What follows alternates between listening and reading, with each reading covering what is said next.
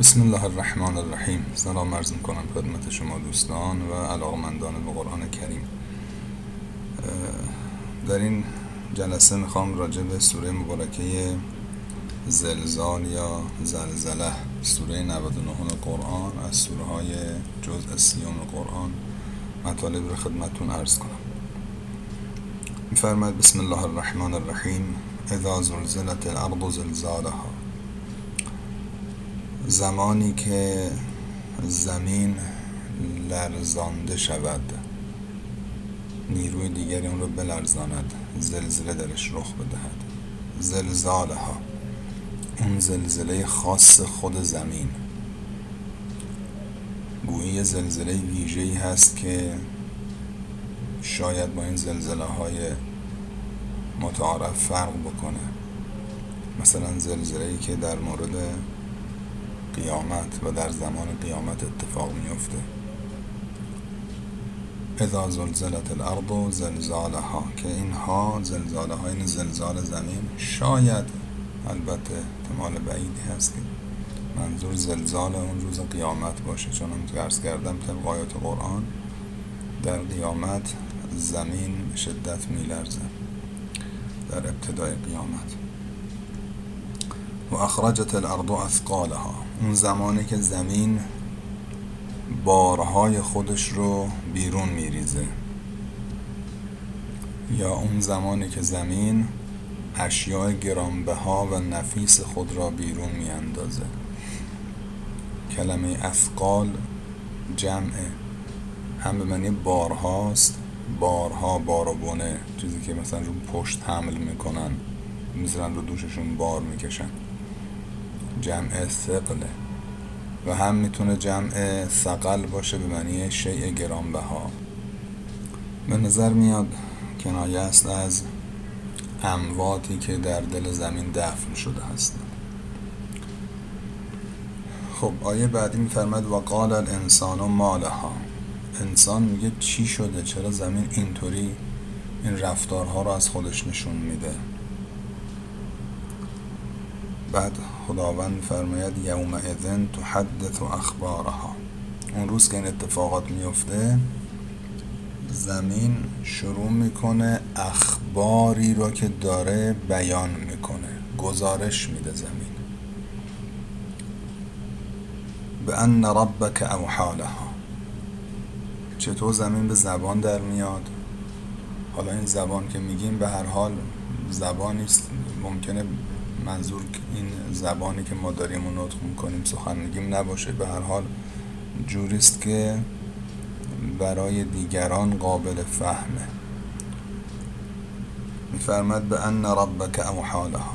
چون خداوند متعال بهش این دستور رو میده. خداوند او رو به نطق میاره به گویش میاره. حالا یا منظور است که صدایی ازش شنیده میشه. به هر حال چیزی است که برای شنوندگان قابل فهمه وگرنه معنی نداره که بگیم اخبار خودش رو گزارش میده.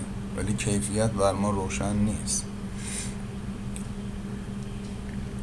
بعد میفرماد یوم اذن یصدر الناس اشتاتا لیروا اعمالهم. این آیه رو دقت بفرمایید. در آن روز مردم خارج می‌شوند بیرون میآیند. اشتاتن متفرق پراکنده یا مختلف گوناگون؟ حالا اینا رو توضیح میدم. لیورو اعمالهم. تا اعمالشون رو بهشون نشون بدن. کلمه یصدر رو یعنی خارج می‌شوند بیرون میآیند. گویی به یه جایی وارد شدن حالا اونجا میان بیرون. در این که این منظور چیست؟ به کجا وارد شده بودند که حالا از اونجا میان بیرون به صورت اشتات؟ اشتات هم دو معنا داره هم به معنی متفرق و پراکنده است هم به معنی گوناگون.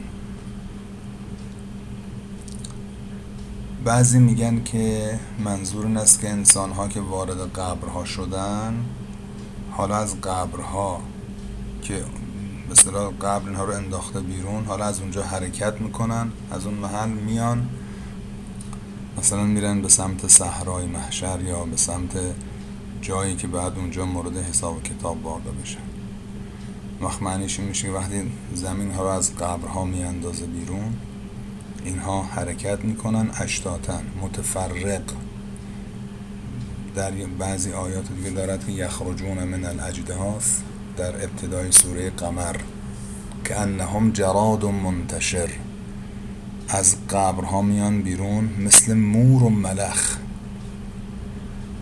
این یک احتمال در معنای این آیه از سوره زلزال. بعضی دیگه هم احتمال دادن که معنای این باشه. یعنی از قبر بیرون آمدن که قبلا اشاره فرموده. و اخرجت الارض اثقالها.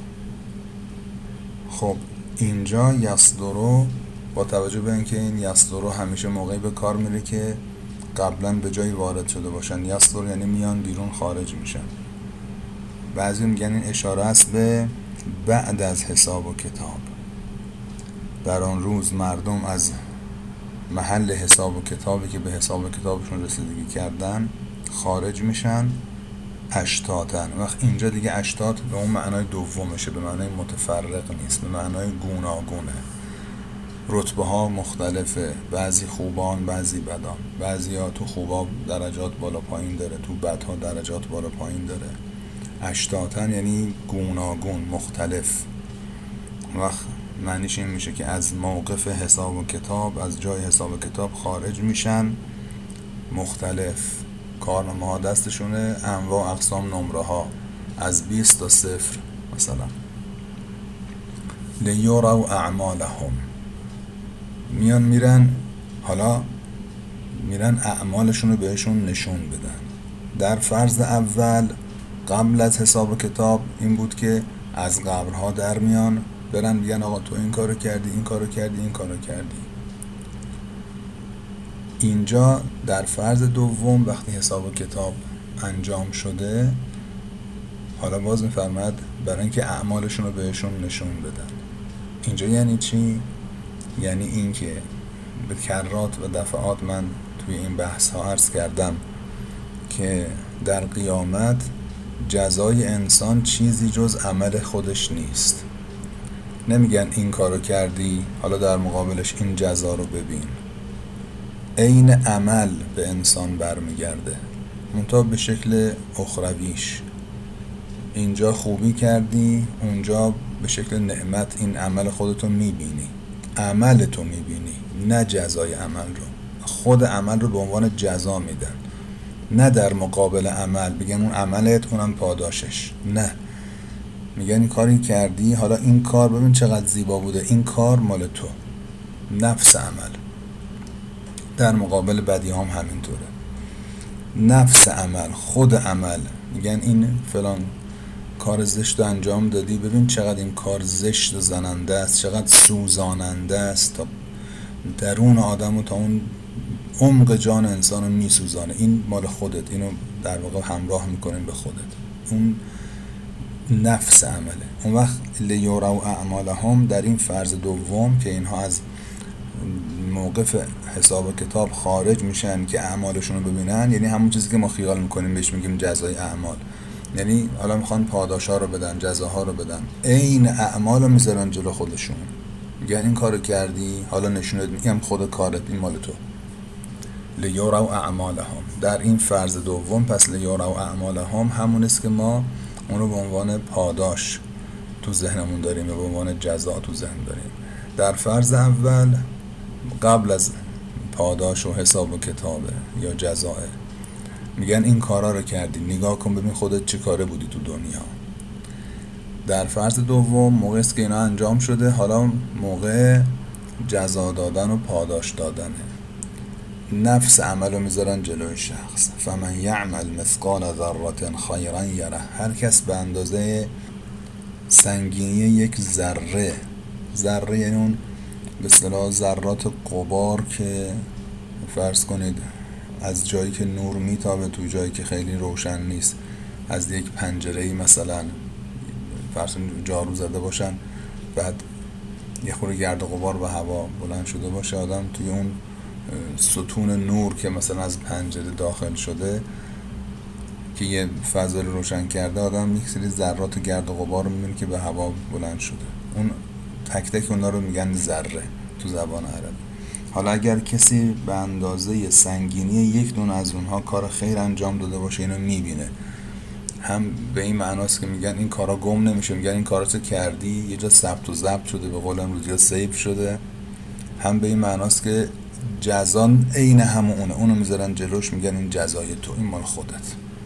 چه خوب باشه چه بد باشه. و من یعمل مثقال ذره شرا یره اگرم کار بد کرده باشه ولو به همون اندازه باز میبیندش نشونش میدن به هر دو معنا. هم نشون میدن که این کارا رو کردی هم موقعی که می‌خوان جزا بدن میگن این جزای تو نگاش کن. می‌بینی همون کار خودشه. همونو به عنوان جزا و پاداش بهش میدن. انشاءالله موفق و معید باشید. خدا نگهدار.